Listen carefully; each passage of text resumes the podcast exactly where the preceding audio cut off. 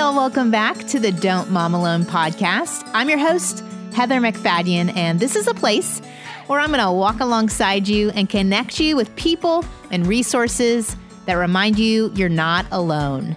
In this episode number 234, I have the pleasure of bringing back one of y'all's favorites, Paul David Tripp. What the cross teaches me is that there's nothing that could ever be known, revealed, or exposed in me that hasn't already been covered by the blood of Jesus. Mm. And that belief then allows me to lay down my defenses. I'm freed from the burden of self defensiveness. I'm freed from the burden of trying to convince you that I'm righteous. I'm freed from all of that. That stuff is burdensome. And the beautiful thing about the gospel is good things are on the other side of confession. And if you establish, rather than defending your righteousness, if you establish a relationship of confession and forgiveness, good things happen. Because the, the legacy of confession and forgiveness is I walk away from that conversation thinking good things of you. How humble my husband was, how forgiving my wife was, mm. how ready this person is to love me when I'm not very lovable. That endears that person to me. Y'all have heard Paul before, and you love how he's helped us understand the gospel and how it applies to parenting. Go check out those episodes. They're in the show notes if you haven't heard them before. Today, we're focusing in on marriage.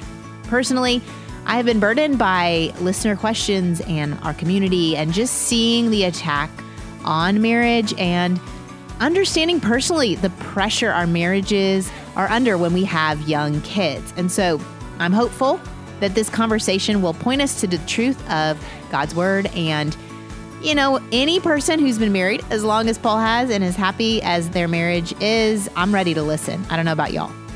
We talk about what if you are the one spouse who wants to work on your marriage. And Paul drops a little truth bombs here and there about that. We also wanted to bring up the topic that, of course, whenever we talk about marriage, if abuse is at all a part of your story, please reach out to your local community, a pastor, a friend, uh, someone to come up with a plan so that you can help uh, stay safe and allow God to do his restoration. We do not want to encourage anyone to stay in an unsafe environment. Paul has even shared with me how, while he was a pastor, they would often have uh, one spouse living in their home while working through a plan for restoration or whatever God had. He said it's not a one size fits all solution. So you definitely need to know have people who know you and who know what's going on and and are reaching out to God for wisdom in those scenarios. Okay, just want to make sure we were on the same page there. This conversation is focusing in on forming healthy habits and uprooting those things that are choking out the life and the love in our marriages. Great stuff. If it's not enough for you today, I have great news. Paul recorded a four session marriage conference that you can get access to with a streaming license. All you do is go to don'tmomalone.com forward slash marriage and you can check it out. And as a Don't Mom Alone listener, you would get $5 off with the coupon code five off. It's such a great tool if you're looking for a curriculum for a small group or a Sunday school class or even a church wide event. You get access to it through the end of 2019. So, plenty of time to plan ahead. Remember, go to don'tmomalone.com forward slash marriage. Use that coupon code five off. All right, let's get to my chat with Paul. Here we go. Hey, Paul, welcome back to the show. It's good to be with you again. I mean, I think you might be the most popular guest. I'm just going to say, the numbers don't lie. I just say what I think I need, and I figure if I do, other people do too. Uh, I think you're right. And, and like I've said before when we've chatted, there's a rootedness in biblical truth that keeps us grounded, and then there's an application to everyday life that makes that truth have feet and move and mm. walk and mm. we get to apply it instead of just having the knowledge and not living from a place of knowing. So I am grateful that you do that for us, that you interpret that for us. And you and I talk about parenting a lot, but this time we're going to marriage. Okay. And I know you know this because how long have you been married now? 47 years. Woo! If people are trying to calculate my age, I was married at seven. That's good. My son asked me this morning, How old is Paul David Tripp? I said, I don't know. I'm probably 20. I don't know. That's right. Um, but 47 years, a lot of life happens. And the amount of time that kids were in your home in those 47 years was a portion. So we need to go there, and the world is trying to steal and destroy marriages. The enemy uh, is trying to cause division. And so I'm grateful to have this chat over the course of our lives, those 47 years. There probably major milestones come to mind, dramatic. Mm. You had health issues, I know, Yep. at one point. Absolutely.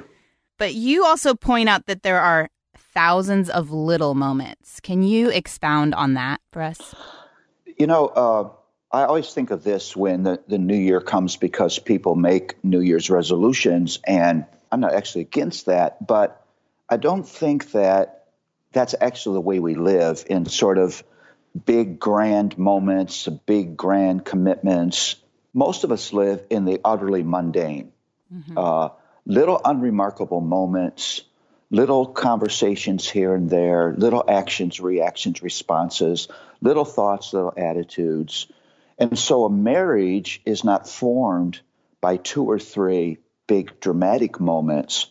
A marriage is formed by thousands and thousands of little moments. Let, let me give you an illustration how we can get in trouble in those little moments. So it's just a little moment in a marriage where a husband and wife have a disagreement and they say rather mean and unkind things to one another and then they walk away. Mm. The husband walks down the hallway and he says to himself, That was just a little moment. She knows I love her. And the wife says, You know, that was really tough, but we love one another. And so, because they name it as a little moment, they don't go back to one another and say, Look, it's okay for us to disagree, but with, the way we handled that disagreement was unkind, it was mean. Because if you have a hundred of those, your marriage is going to be in trouble hmm. because you're going to quit talking to one another. You're going to quit trusting one another.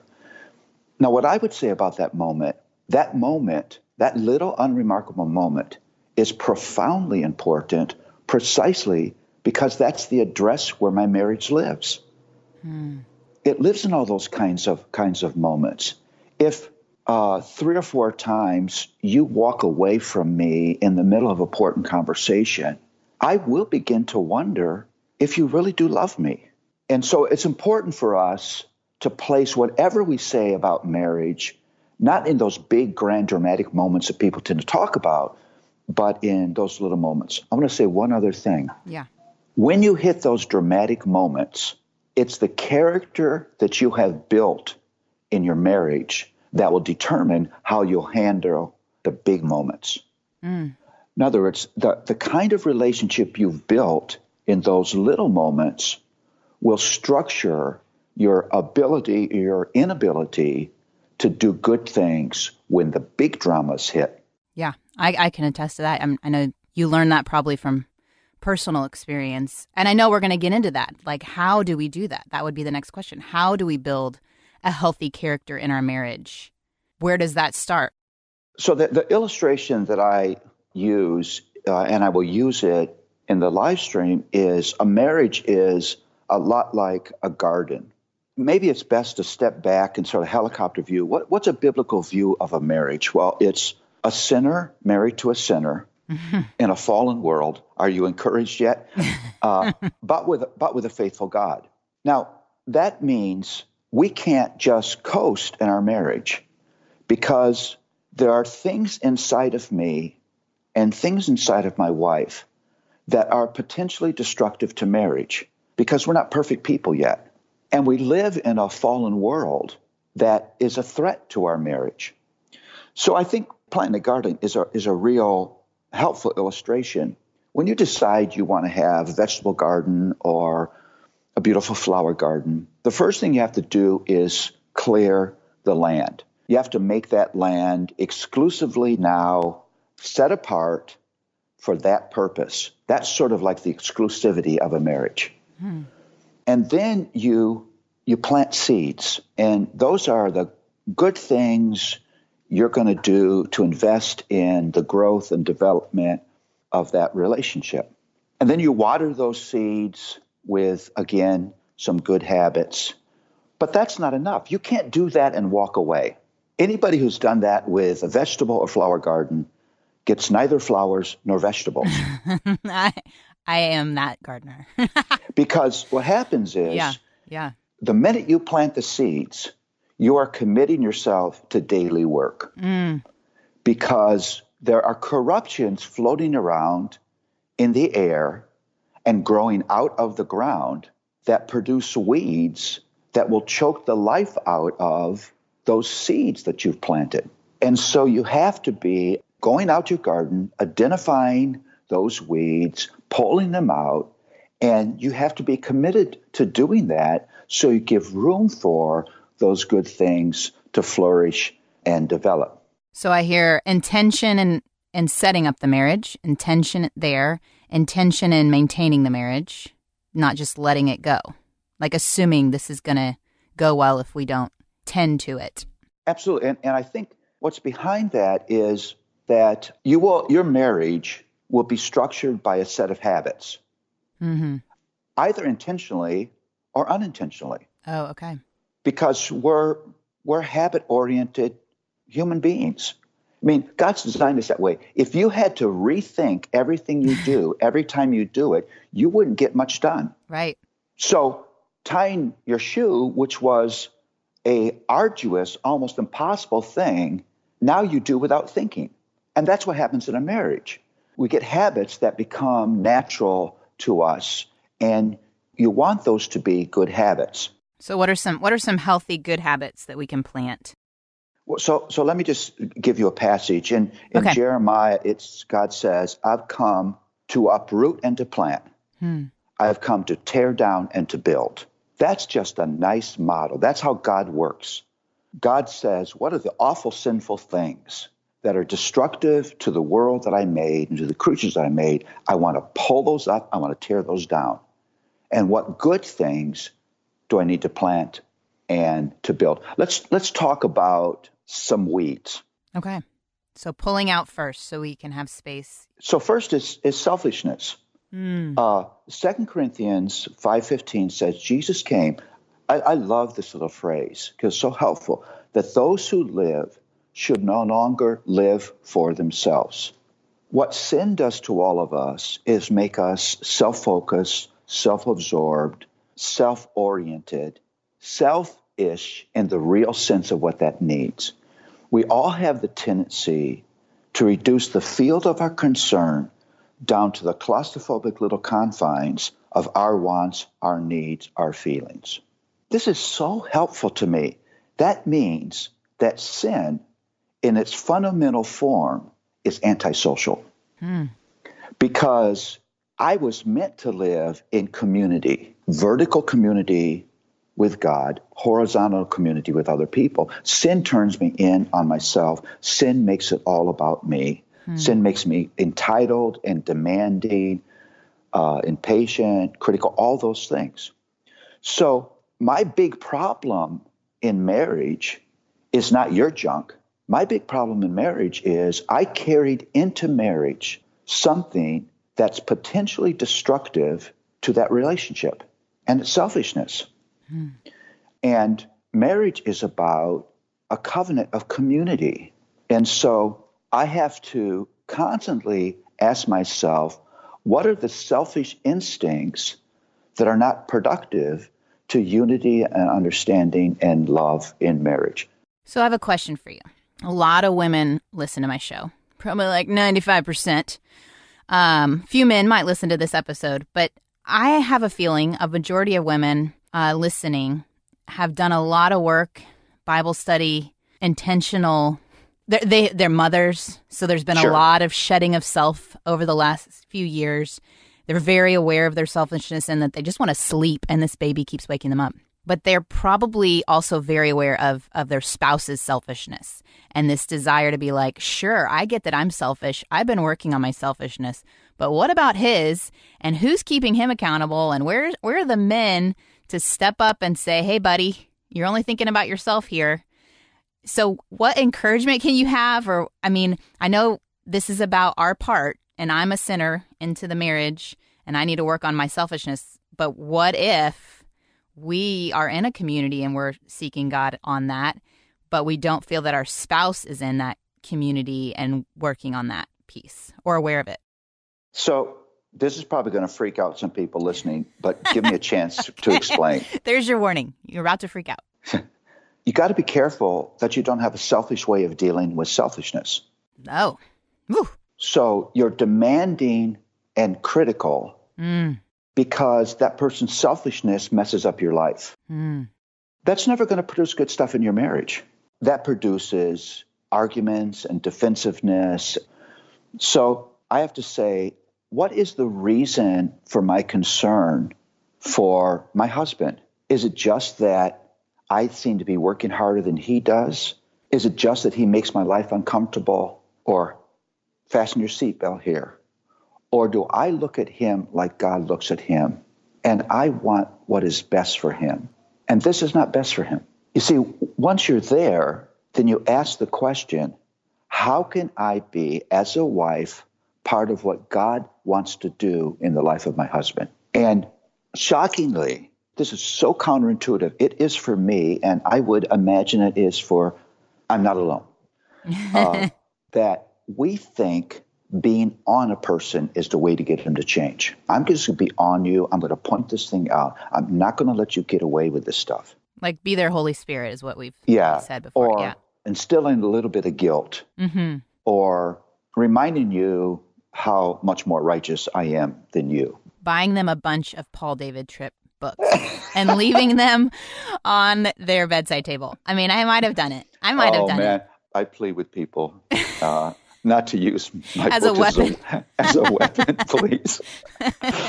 no, but but seriously, women will reach out to me. What podcast can my husband listen to? What Yeah. Bible study can I get for him?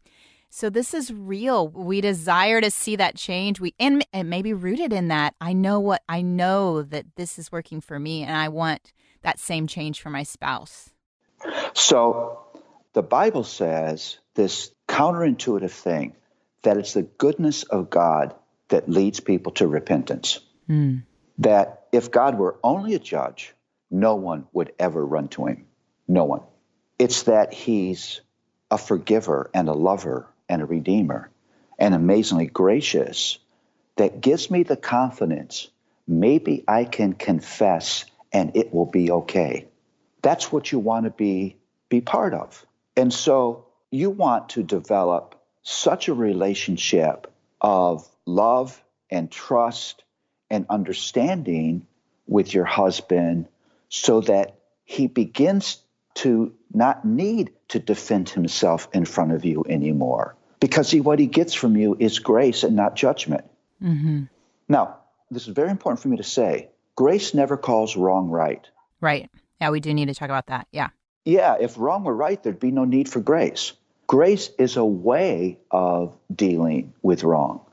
And so, as you have wronged me, I move toward you, not saying, buddy, I'm done with this. You're going to get the full uh, range of my wrath right now. I move toward you saying, God has exposed this to me because he wants me to be part of what he's doing. How can I be part of what God wants from my husband?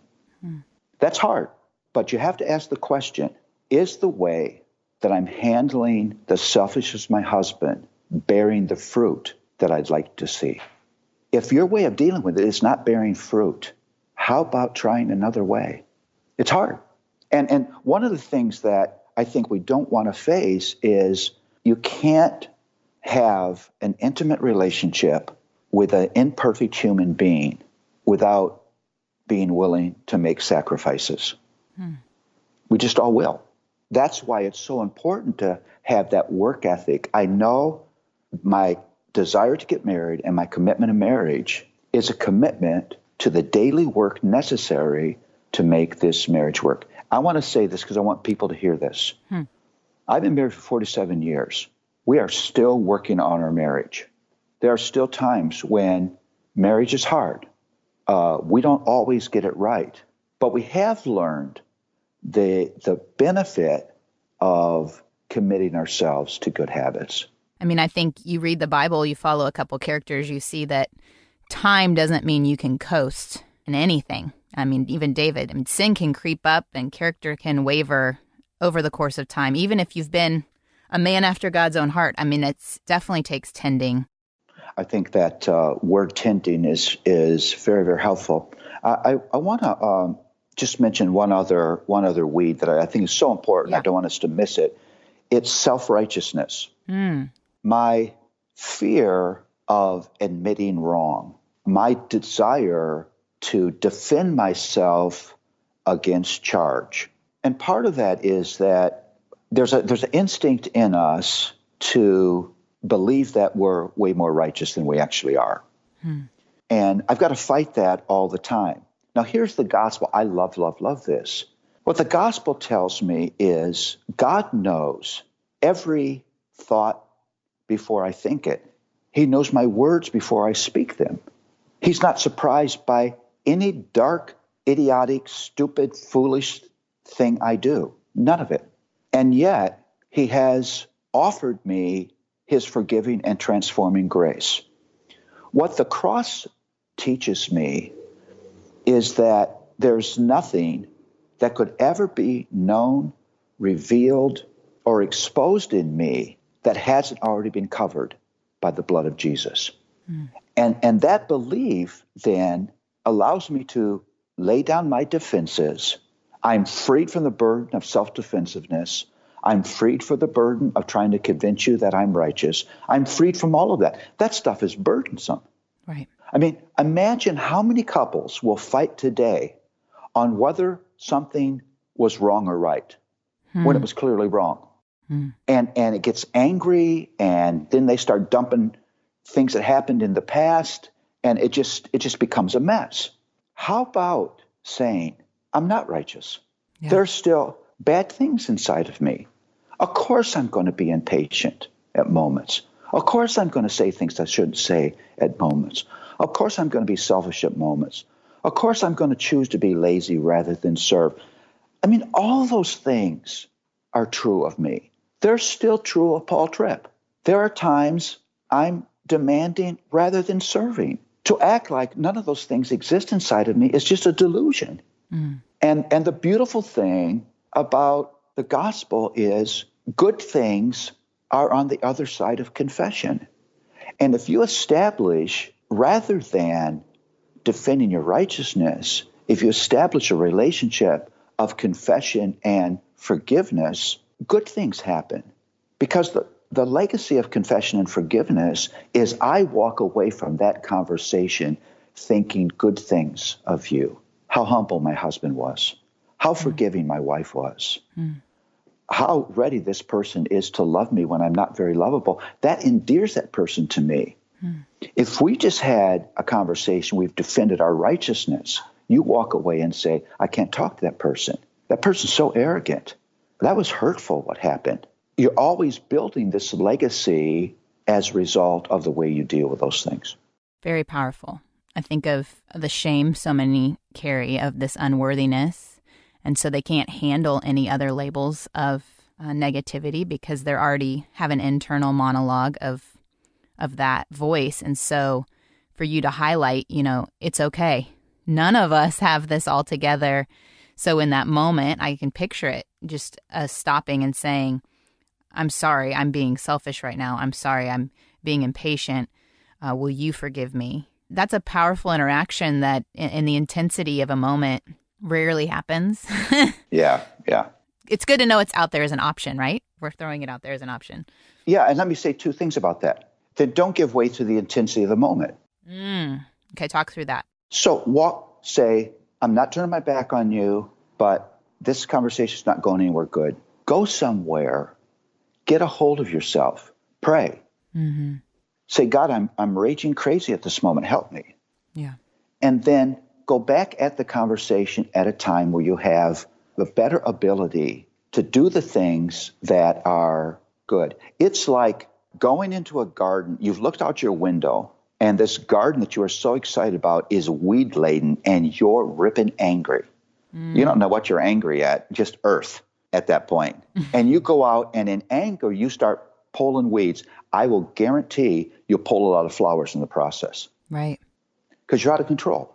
So don't give don't give way to that. But I, I, I want to say something. You use this word shame. I want to say something I think so beautiful and is not talked about and taught enough. Jesus didn't just bear our guilt, he bore our shame. This is the Lord of Lords, the King of Kings. This is the great creator. This is the one who's sovereign over all things, who willingly hung naked in a public setting, numbered, associated with criminals, and virtually powerless at that moment. That is a physical picture that I carry your shame. Hmm. So you don't have to cowl in shame any longer. I've taken it. I've put myself in the most shameful place possible for you so that shame will no longer be your master. It's a beautiful thing. The willingness of my Lord to do that, I can't talk about without being emotional hmm. Because it's so liberating.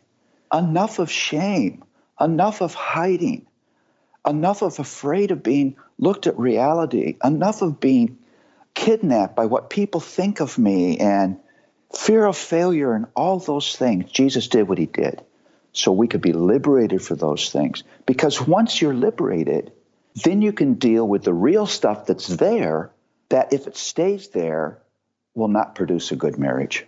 Whew, yeah. Yes. Gospel right there. Always bringing it back.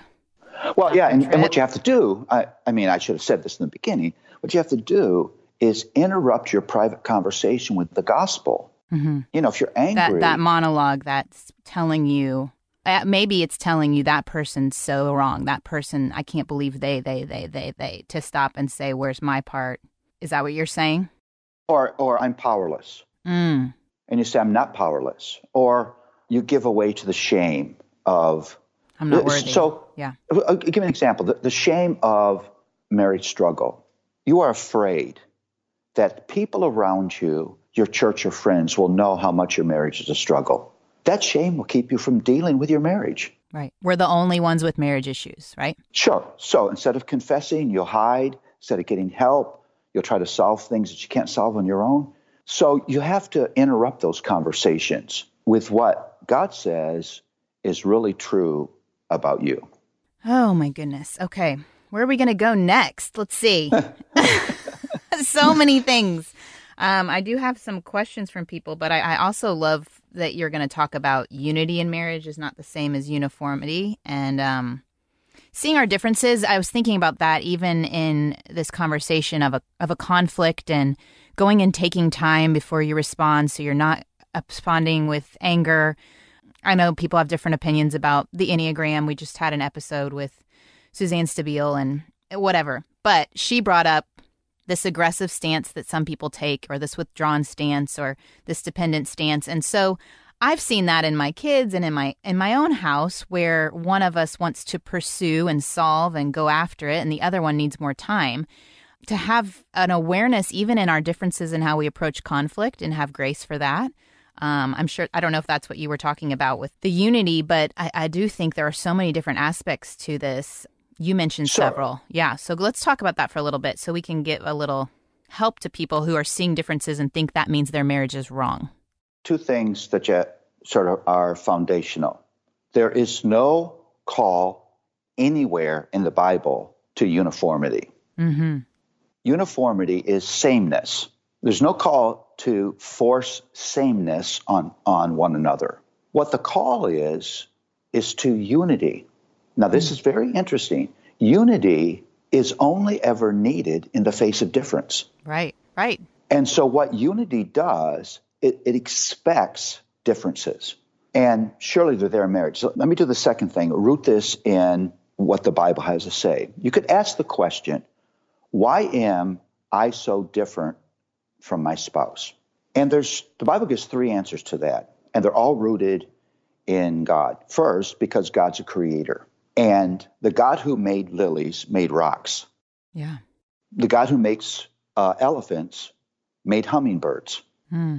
You look around creation, you say, the uh, spans of his creativity is astounding.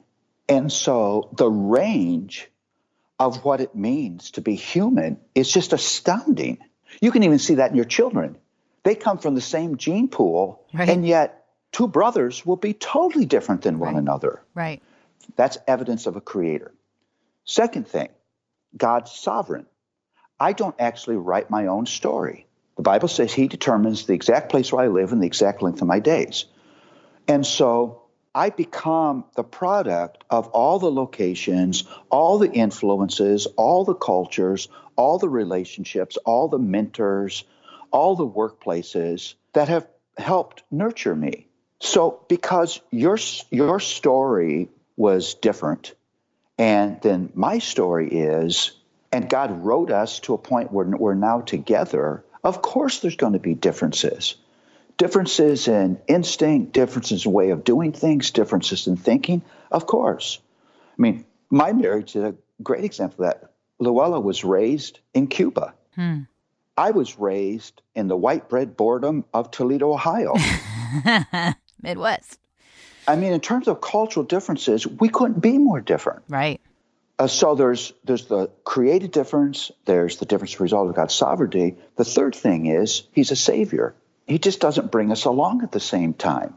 Husbands and wives are never at the exact same level of Christian maturity and Christian growth. Hmm.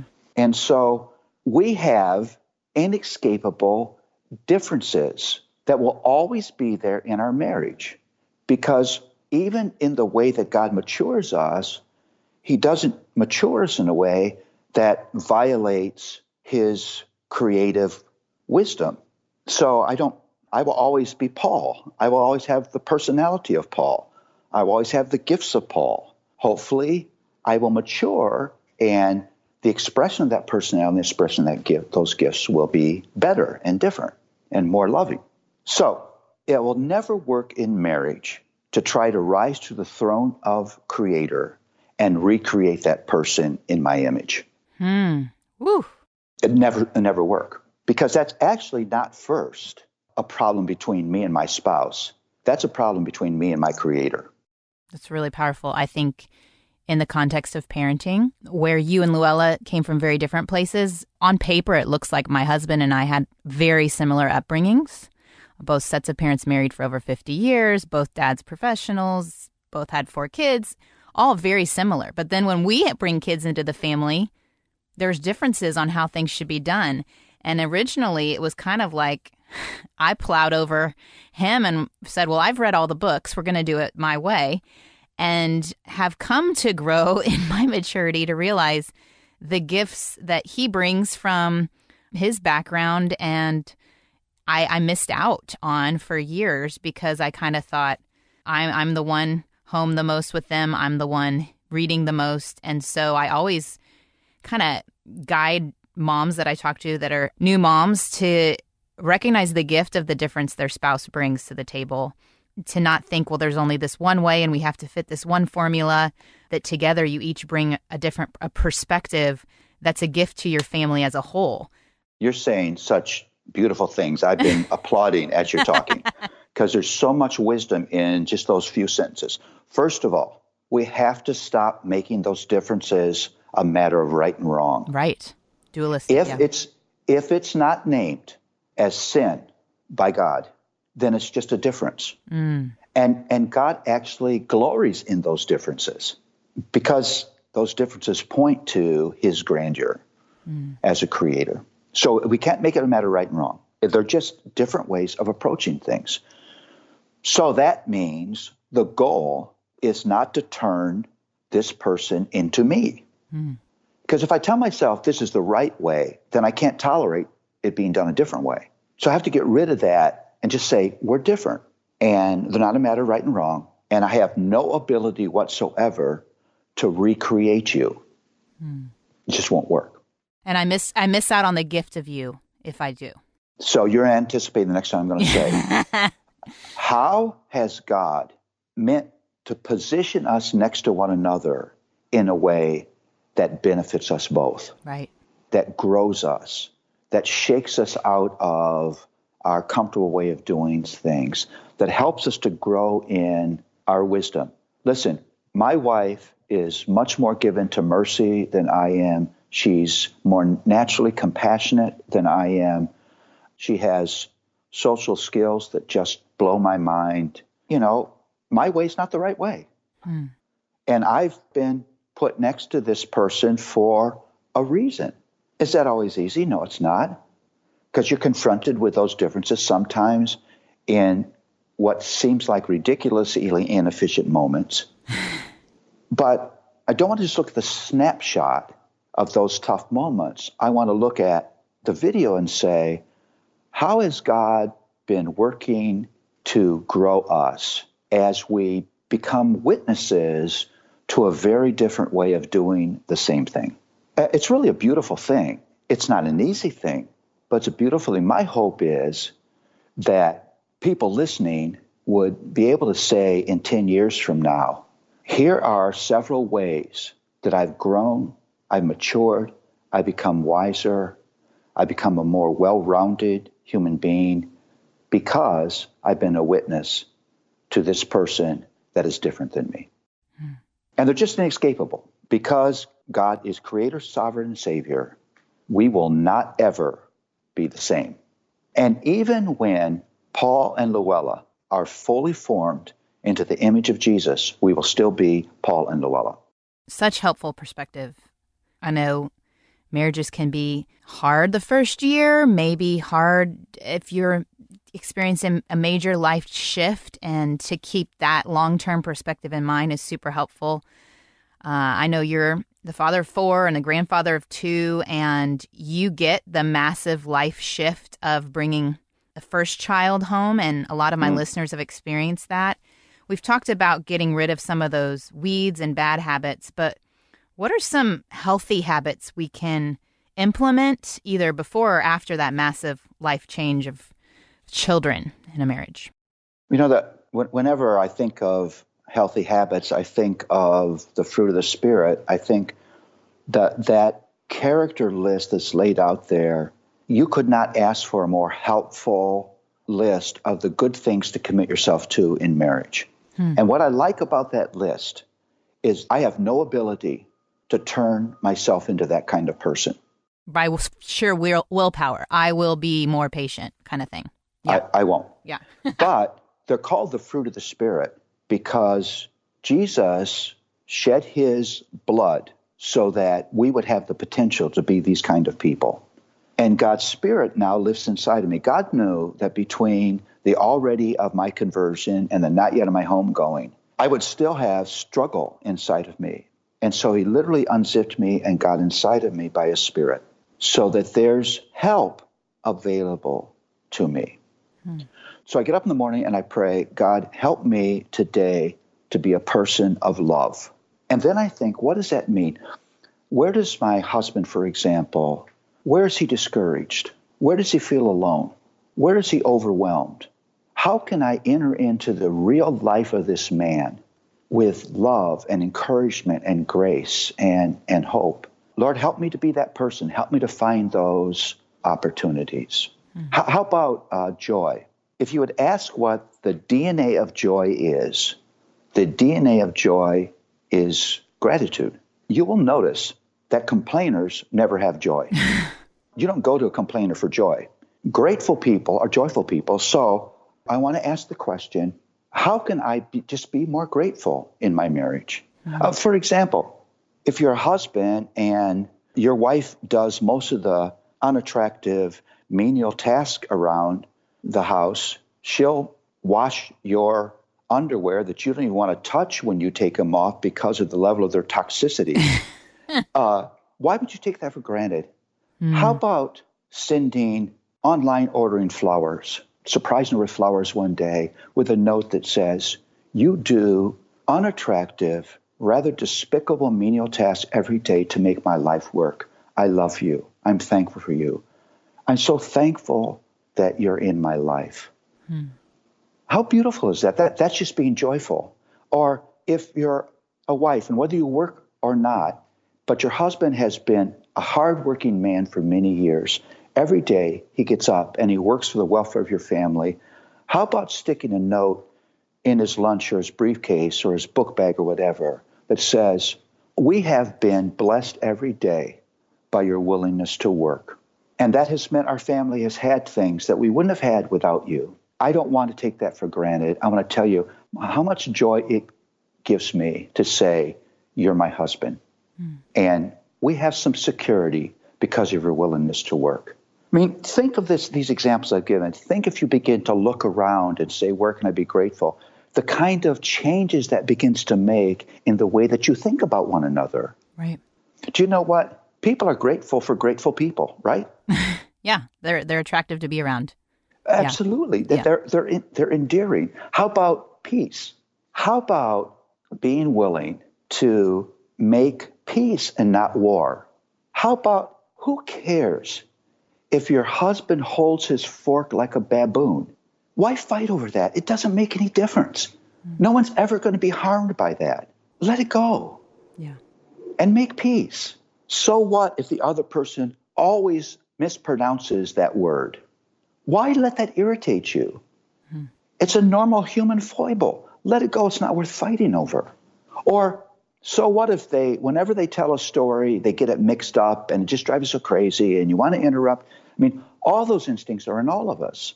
Look for ways to make peace rather than make war. Let go of all that little stuff that's just not worth fighting over. Or patience. How about giving the person the willingness to wait? You know, you could just go through that list and you can see how absolutely it maps onto how a good marriage needs to operate. Well, and if there's, you know, we talked about I'm willing to change things, but he's not really focusing on his selfishness, that aspect of of the toxic habits, perhaps a, a place to start if you feel like you've weeded in your side of the garden, that do you develop some of those uh, healthy habits on your part and see the change that may happen in a spouse. I, you mentioned a lot of little things like the way he holds the fork and um, I was watching Parks and Rec last night, and this couple that's been married 50 years, she was annoyed. He said, ah, after he drank a glass of water. uh, but uh, but there are some a lot of women reaching out to me with significant marriage issues that I don't want to make light of the fact that they're in a desperate place. Whether it's um, are just affairs are so common and accepted at this point, and and and I heard an amazing TED talk on uh, the shame of staying in a marriage after an affair.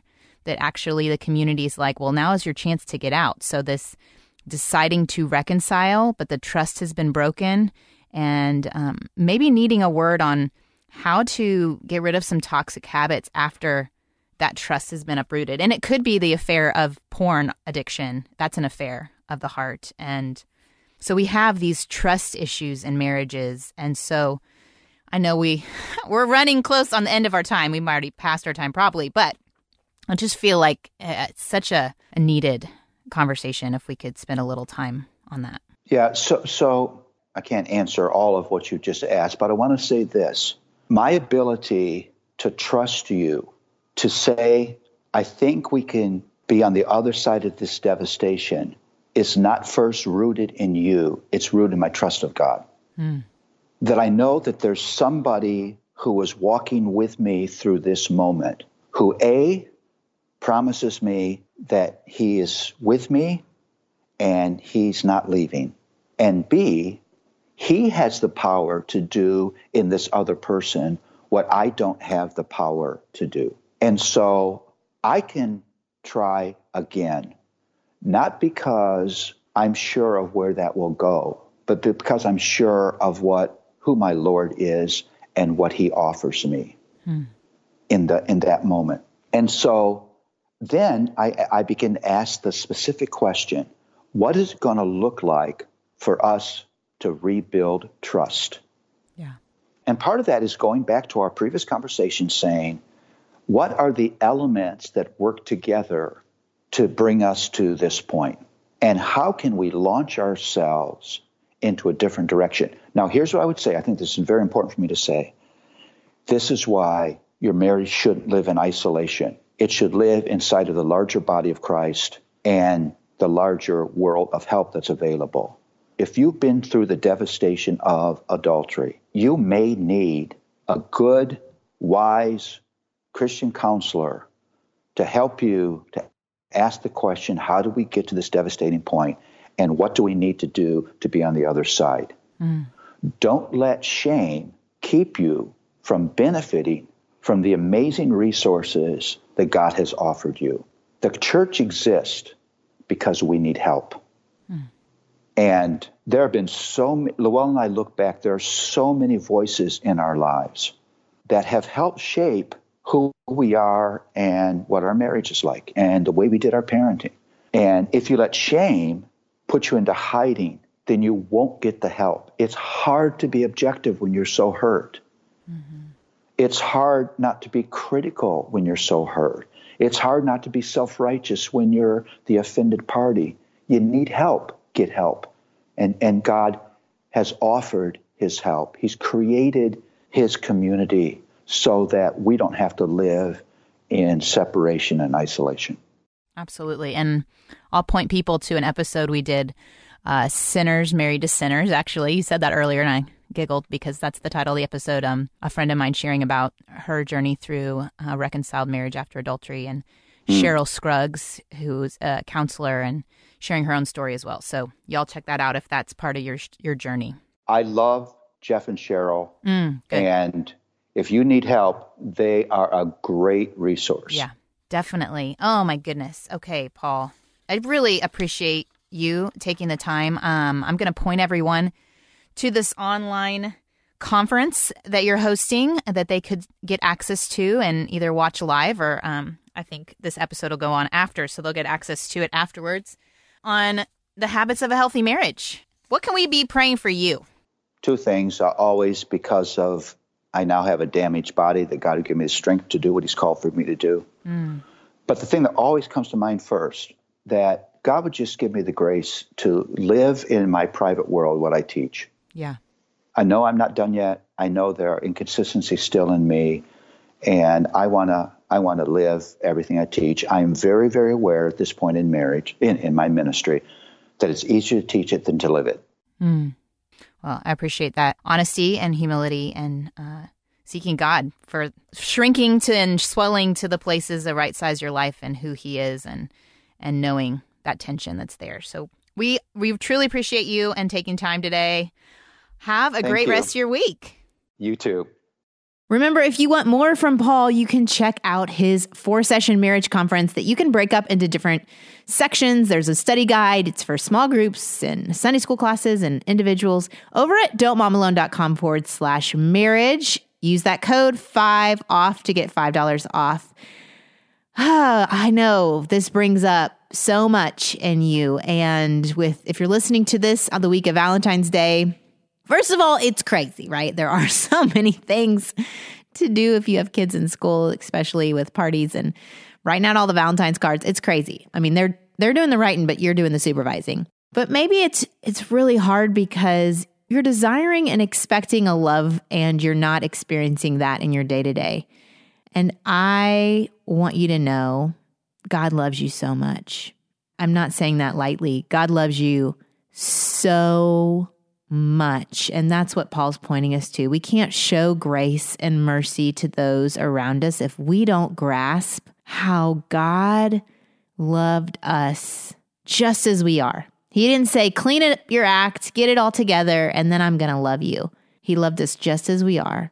And not only that, sent his most precious son to die for us so we could be with him forever. He wants to be with you forever. And that belief in who Jesus is, that he is God and he is man, and he did take all of your sin and all of the junk to the cross and dealt with it forever, to believe that is such freedom and believing that mercy.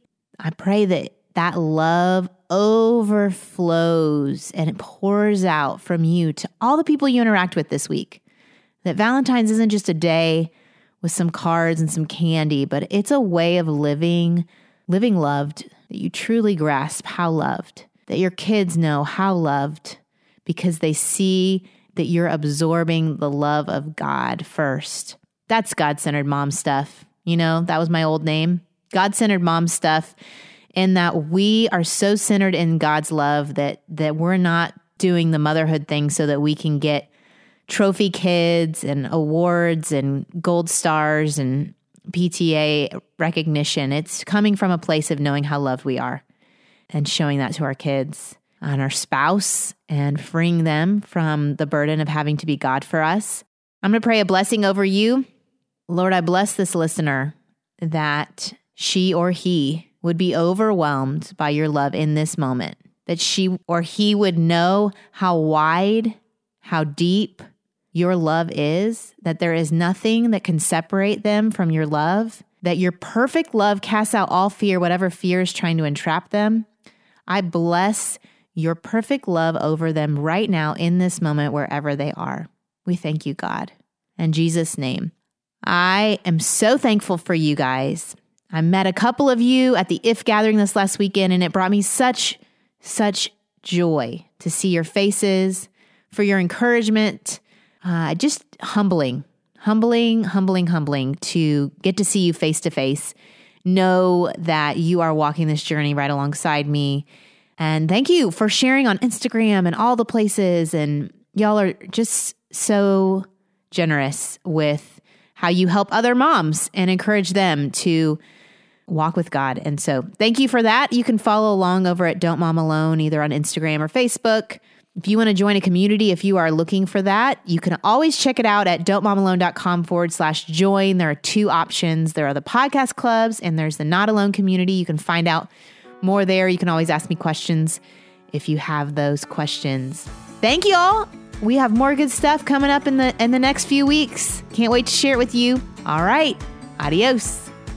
I hope you enjoyed this episode of the Don't Mom Alone podcast. If you're wanting to connect with more people and more resources to help remind you that you're not alone, head over to don'tmomalone.com. That's also where you'll find the show notes with any links mentioned by our guests. Most importantly, I want you to know the good news the great news that you're not alone because God has promised to always be with you. With faith in Jesus Christ, the one who died for you and rose again, he said when he left, he was going to leave a helper, a comforter to be with us. God in us. Moms, that is superpower. So while you're washing dishes at your kitchen sink, while you're driving to and from work, while you're feeding that baby late into the night, while you're cleaning sticky floors, God promises to be just as present and with you as when you're worshiping in a church pew. As it says in Zephaniah 3:17, "The Lord your God is with you. He is mighty to save. He takes great delight in you. He will quiet you with his love, and he will rejoice over you with singing. Now that's good news. Have a great day.